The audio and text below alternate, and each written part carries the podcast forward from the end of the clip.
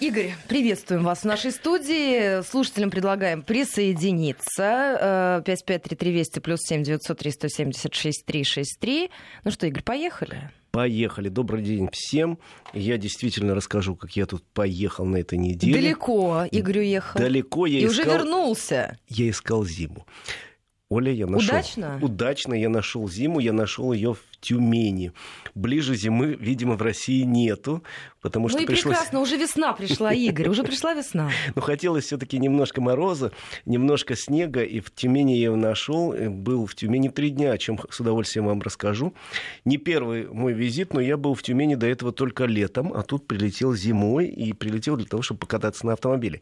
Испугайте нас температурами, которые Ну, вы я застали. Прилетел туда, было минус 22, но Так. ночью, а дневная температура держалась в районе минус 10. И это было классно. Правда, я сейчас смотрю прогноз погоды на следующую неделю. Если на этой ночная вот 13-12, днем минус 7, то начиная со вторника 0 плюс 1 плюс 2. Ну, все как у Тюмени тоже, да. нас, все как у нас. Хотя у Хотя- нас уже, видите, курс на весну взяли. Да, хотя Тюмень замечательный город и достоин того, чтобы побывать в нем, потому что это не только центр нефтегазовой промышленности, потому что обычно говоришь слово Тюмень, и сразу ассоциация нефтегаз. Но до того, как там нашли нефть, а нашли это всего-то в 60-е годы прошлого века, город был большой и богатый, с огромными интереснейшими традициями. Вообще говорят, что поселения людей, первые обнаруженные в районе Андреевского озера, это за городом, относятся ко второму веку до нашей эры. И на месте нынешней Тюмени, на берегу реки Туры, было древнее поселение народа Хунну, э, поскольку этот поселок лежал изначально на большом караванном пути. И потом во времена э, до российские, скажем так, до э, 16 века, пока там э, окончательно не поселились русские, там была столица некого татарского ханства, причем достаточно э, богатого. И, к сожалению, мы об этом периоде знаем очень мало, потому что русские, которые пришли на берега реки Туры и обосновались и разбили крепость в середине XVI века, в общем, э, не сохранили до нас остатки татарского городища. Хотя, еще раз говорю, предметы быта находятся и раскопки активно ведутся. А вообще точкой начала города Тюмени считается 1586 год, когда там на берегу реки Туры была разбита крепость, поскольку русские продвигались все дальше и дальше на восток. Место было выбрано удачное, там э, проходил, я же говорю, караванный путь, и в течение многих лет город рос при крепости, богател, а особый подъем начался в конце XIX века, когда здесь прошла железная дорога, и потихоньку столица края всего этого переехала из Тобольска, в Тоболь, э, где э, и была э, раньше, переехала в Тюмень, и дальше Тюмень развивался, э, и особенно сильное развитие получил после 60 60-х годов прошлого века, когда в этом регионе нашли нефть и газ. Игорь, а вы поехали на машине в Тюмень?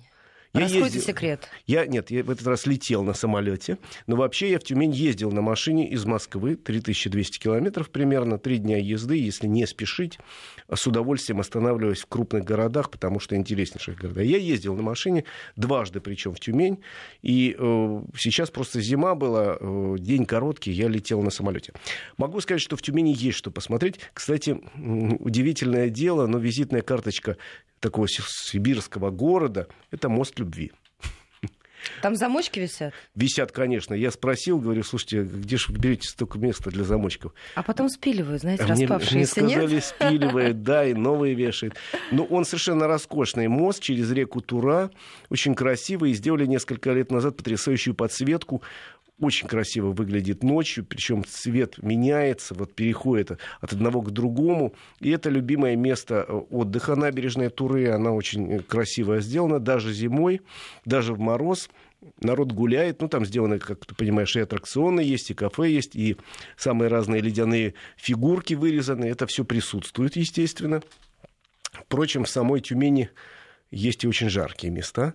Могу сказать, что Тюмень один из российских центров, это мало кто знает, термальных э, вод. Вокруг города... Это поряд... теплые источники. Да, вокруг города порядка 10 мест, где бьют э, горячие источники из-под земли, и там я насчитал 12, по-моему, э, гостиниц или центров таких, где можно провести целый день, куда приезжают, между прочим, люди со всей Сибири и зимой, и летом. Я разговариваю с людьми, которые ездят регулярно из Челябинска. Извините, до Челябинска 300 с лишним километров но у них очень хорошая э, инфраструктура сделана. Вот представляете, горячая вода, бассейны с горячей водой, э, бани самые разные, э, бассейны с прохладной водой, есть открытые, есть закрытые, ну, круглогодично это все работает, и цены есть и демократичные, и серьезные. Есть такие уровня VIP, где с хорошим отелем, с хорошим питанием, там придется заплатить там, за взрослого там, тысячи рублей за пользование спа-инфраструктурой в день. Для ребенка, конечно, гораздо меньше. А есть демократичные места, где все попроще, где предлагают ночевку в м, таком вагончике, э, но зато стоит сходить, вот, поплавать на целый день 100 рублей. Я не, думал, я не думал, что это так развито, и это здорово. Причем, я говорю, уже есть пара отелей ну, совершенно мирового уровня, с классной инфраструктурой, с ресторанами, с какими-то культурными программами, с хорошими. Ну и плюс в самом городе есть что посмотреть. И, а... Игорь, а можно я на секунду вас да. остановлю? У нас время обеденное. Вы сказали слово «рестораны». Расскажите, что удалось такого вкусного попробовать? Ну, во-первых, э, сибирские реки вокруг. Э, и, соответственно, рыба. В первую очередь, я вообще человек рыбный. Э, с удовольствием поел давно, э, я давно не пробовал, какой-то перерыв в моей жизни был строганину. Строганину подают во многих ресторанах. Знаешь, что это такое? Знаю, конечно. Это замороженная рыба, которую на твоих глазах э, тонкими лаптями строгают. Откуда? Ломтями. Ломтями. И ее ножиком вот специально обученный человек строгает, потом тебе подают э, соус какой-то, куда ты макаешь. Вот э, рыба называется строганина, а куда макаешь чаша, это называется традиционно маканина. Ну, вот так. Сленг такой сибирский. Макаешь очень вкусно. Вот я э, муксуна ел, строганин, очень вкусный. Но вообще муксун одна из э, таких очень вкусных рыб. Я его попробовал во всех видах. В виде ухи и в виде жареной рыбки. Очень вкусно. Ну и плюс к тому, конечно, сибирская кухня – это много дичи. Тут тебе и оленина, и лось есть тебе, и при желании и медвежатина. А, очень много э, варений, очень вкусных из ягод. Самых разных ягод же полно тут. Э, оторвался. Очень люблю соленые грузди. Ой, как я люблю соленые грузди. Почему-то у меня такое ощущение, что в наших местах в Центральной России со времен моего детства, когда мы у бабушки грузди собирали в Белгородской области, они куда-то все повывелись. Видимо, они все переехали жить в Сибирь, потому что... Климат. Куда бы мы ни приходили, нам предлагали в, в Тюмени грузди, а я их обожаю просто. Так что э, сибирская кухня, она простая, но очень вкусная и очень качественная. И Тюмень один из центров таких сибирских, растущих в городе. Между прочим, 900 э, тысяч почти населения, и все время прирастает. Не зря у них на мосту любви приходится э, замочки снимать и новые вешать и вешать. Потому что, видимо, очень любят жениться в Тюмени, и это хорошо, это радует. Поддерживаю. Да, а есть где погулять, есть несколько театров, есть э, памятники архитектуры, очень интересные, относящиеся к XIX веку, но купеческий город, он э, все-таки застраивался активно, в том числе и э, своими архитекторами, и пришлыми, завезенными. Есть несколько зданий, которые стоит посмотреть. Есть очень хороший музей исторический, причем они просто к историческому музею пристроили новый корпус, где интерактивная история России разворачивается на миллионе экранов. В общем, это очень интересно сходить, просто потратив полдня. Ну и, соответственно, э, природа фантастическая. Ну, а сам город интереснейший с моей точки зрения. Ну, плюс он, он все-таки в некотором смысле в центре Сибири, и традиции тут самые разные представлены. На лыжах покататься удалось, Игорь? Нет. На лыжах не удалось, это не входило в мои планы, хотя в районе города есть и э, обычные трассы лыжные, есть и несколько центров горных, э, горнолыжного туризма. Не, не самые высокие горы, но возможность покататься на горных лыжах в районе Тюмени есть, и жители Тюмени это дело любят. Я катался на машине. Объясню почему. Э, дело Потому в том, что поехали туда по делам. Потому что поехал по делам. Естественно. Я все-таки автомобильный журналист. Дело в том, что есть такая школа экстремального вождения Евгения Васина, она вообще базируется в Подмосковье. Э, Евгений Васин такая легенда э, российского автоспорта, человек, который много раз э, побеждал в ралли как российских, так и мировых, европейских. У него титулов столько, что можно там, я не знаю, долго перечислять, как раз до конца программы хватит. Но лет 20 назад Евгений Васин сделал школу вождения при э, помощи компании Audi и обучает людей зимой и летом, э, как правильно водить автомобиль. Такая продвинутая школа. Причем зимой это делается традиционно на льду. Но э, льда в этом году в Подмосковье не случилось. Льда не случилось вообще в европейской части России, потому что я был в декабре на озере Ладога, где всегда зимой есть лед. В этом году там даже намека на, на льда, на лед. Именно поэтому придет очень ранняя весна. Тает-то нечему у нас получается в этом году. Выходит, да. И в этом году школа экстремального вождения разместилась э, на берегу Андреевского озера, это на окраине Тюмени. И э, будет она работать до весны. Я так понимаю, что много желающих попробовать себя. Причем э, какие-то людям просто это, это такой, между прочим, я не, не думал, модный подарок, когда я даю своей любимой женщине, или моя любимая женщина дарит мне там на 23 февраля пройти... Ох, вы даете про подсказки какие, а? курс в такой школе. Не обязательно конкретно это, их много, э, но вообще это очень полезное дело. Э, могу тебе сказать сразу, потому что я второй раз в такой школе, и второй раз получаю огромное удовольствие. Во-первых, удовольствие, потому что, ну, представляешь, это лед озера, на котором несколько сделано сложных трасс, и тебя в течение какого-то времени, ну, классический курс продолжается э, два дня, с утра и до вечера, тебя учат водить машину в экстремальных условиях. Между прочим, вещи это совершенно не лишние. Я когда изучал, э, чему учат в автошколах в Европе, в разных, ну, когда вот у нас реформы пошли в автошколах, я изучал опыт Германии, там в одной автошколе классической учился, потом в Финляндии. У финнов, между прочим, очень интересная система обучения. У них она двухэтапная, то есть ты сначала учишься там три месяца базово, потом сдаешь экзамен, и по окончании тебе дают временные ученические права. И дальше в течение полутора лет ты э, проходишь еще несколько этапов обучения по итогам, которые не сдаешь не, не экзамен, скажем так, но инструктор говорит, молодец, э, так и продолжай. Или нет, тебе надо еще вот этот элемент отработать. А потом сдаешь уже окончательно через год или через полтора, как кому как сочтет нужным инструктор. Сдаешь уже, получаешь право пожизненные, постоянные. Так вот, на всех этапах, и на начальном, и на продвинутых этапах, у них обязательно в Финляндии есть вождение урок вождения на льду в экстремальных условиях. Поскольку климатические условия у них такие же примерно, как у нас, считаю, что этим очень важным, потому что даже если ты в Финляндии учишься летом, то а, знаешь, что, как они решают этот вопрос? Специально есть э, во всех городках площадки, э, такие каменистые, которые заливают летом отработанным маслом, чтобы получить скользкую поверхность. То есть любой человек должен представлять, как себя вести, если вдруг ты зимой выехал на лед. А у них, понимаешь, это случается, даже при их очень хорошей дорожной сети тем более случается у нас. Потому что любой автомобиль на льду ведет себя совершенно иначе, чем он ведет себя на твердом покрытии. Могу тебе сказать, что у меня 30-летний опыт вождения. И э, вот второй раз я в школе зимнего экстремального вождения, и второй раз в первый день я изображаю себя корову на льду.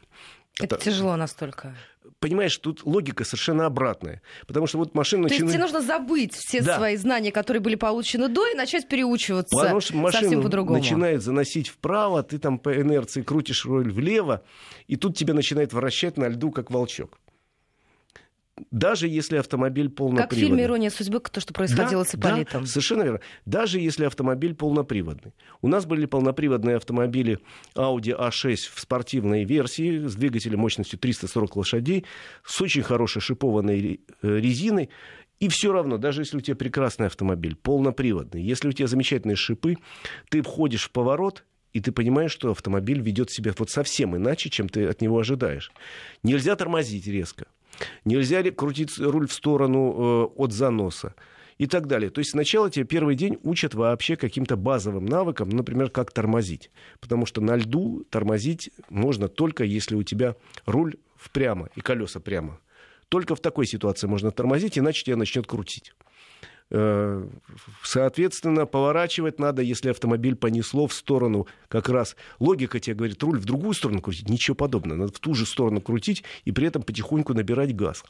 И вот такие вещи ты должен отработать и запомнить. Вот у финнов, на опыт которых я сейчас э, ссылаюсь, у них вот на, на начальном курсе обучения минимум 2 часа обучения на льду минимум два часа, а потом, когда ты вот числишься уже с правами, но учеником, ты уже в реальных зимних условиях с инструктором отрабатываешь в течение нескольких часов контраварийную подготовку на льду, потому что это очень важно. Еще раз говорю, Голова тебе говорит, поворачивай направо, ничего подобного. Голова тебе говорит, немедленно тормози, ни, ни в коем случае. А потом, когда входишь уже в колею, что называется, начинаешь понимать и чувствовать автомобиль, и вот тут появляется необыкновенное чувство кайфа. Когда ты понимаешь, что ты можешь пустить машину в занос управляемый. Это так красиво, и так, знаешь, из-под колес такие э, льдышки летят. Игорь, вы так интересно рассказываете, что даже я, человек теплолюбивый, задумалась, как много я упустила этой зимой. Ну вот я два дня провел, обучаясь в зимней школе вождения Ауди Евгения Васина, под его руководством, под руководством его команды, у него все спортсмены, все с педагогическим образованием, получил огромное удовольствие, тем более, что в конце каждого курса обучения в обязательном порядке проводятся соревнования, все уже, э, что называется, такой на драйве. Причем э, со мной в группе было примерно 20 человек, чуть больше мужчин, чуть меньше женщин, но женщины были и очень активно, и очень включались в это соревновательный дух, э, совершенно всех обуял. И э, на итоговых соревнованиях я не буду говорить, какое место я занял. Далеко не первое, честно скажу, далеко не первое, но в принципе получил такое удовольствие от того, что прошел курс обучения, не могу передать. Причем, еще раз говорю, есть э, дорогие курсы обучения с проживанием в хорошем отеле, есть недорогие. В Москве, когда нормальная зима, работает несколько школ, начиная там стоимость небольшого курса обучения от тысячи рублей. То есть, согласись, деньги совсем небольшие. До очень дорогих, ну, с проживанием в хорошем отеле, с питанием и так далее. Но я считаю, что каждый человек, который живет в России, давайте все-таки поймем, что эта зима, она необычная вот такая выдалась теплая. В принципе, климатологи говорят, что это не факт, что следующая зима будет такая же теплая, наоборот, следующая зима будет, может быть, очень морозной. Оля, я тебя не пугаю. Это так. Я, Игорь, пока не увижу собственными глазами, не поверю. В общем, на всякий случай, вот для удовольствия пройти вот такой курс обучения, даже самый небольшой, э, было бы полезно любому автомобилисту России. Особенно, если вы живете в районе, э, где э, зима нормальная, где зима снежная, где дороги покрываются периодически льдом, потому что это в Москве у нас тепло. А вот, допустим, в Мурманске наверняка сейчас снег и лед. Я э, таким образом признаюсь в любви к этому городу, к Мурманску. В Тюмени, несмотря на то, что на следующей неделе два теплых дня, когда плюс один, плюс два, ночью все равно до минус пяти. И вот это, кстати, самое опасное, потому что переход от плюса к минусу, переход через ноль, это гарантия образования льда на дорогах, особенно в утренние часы. И тут вот, понимаешь, ты расслабился, ты привык, что вот зима теплая, выезжаешь радостно, а тут тебя опа, и на шоссе под колесами вдруг оказывается лед. Игорь, скажите, а не произойдет путаницы? Вот вы уже сказали, что нужно забыть э, все то, что было изучено и накатано до, для того, чтобы перейти на новый уровень. А если ты сталкиваешься в реальных городских условиях, да, вот с какими-то неожиданностями, как здесь себя вести? Здесь это, вести... знаете, как, до два языка. Говорят, что для э, того, чтобы все это идеально в голове усвоить, у тебя должны быть две папочки.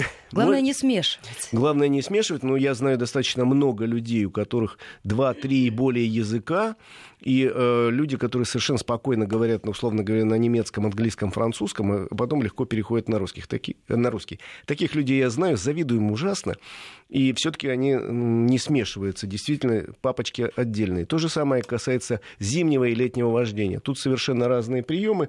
Просто для зимы, вот сколько раз мы тут говорили, в этой студии в том числе, зимой нужно э, сделать для себя следующие выводы. А. Никаких э, быстрых ускорений и торможений, Никаких. То есть зимой в любом случае очень спокойный разгон, спокойное торможение. Потому что если у вас вдруг под колесами оказался лед, а вы э, начинаете резко тормозить, это может привести к заносу.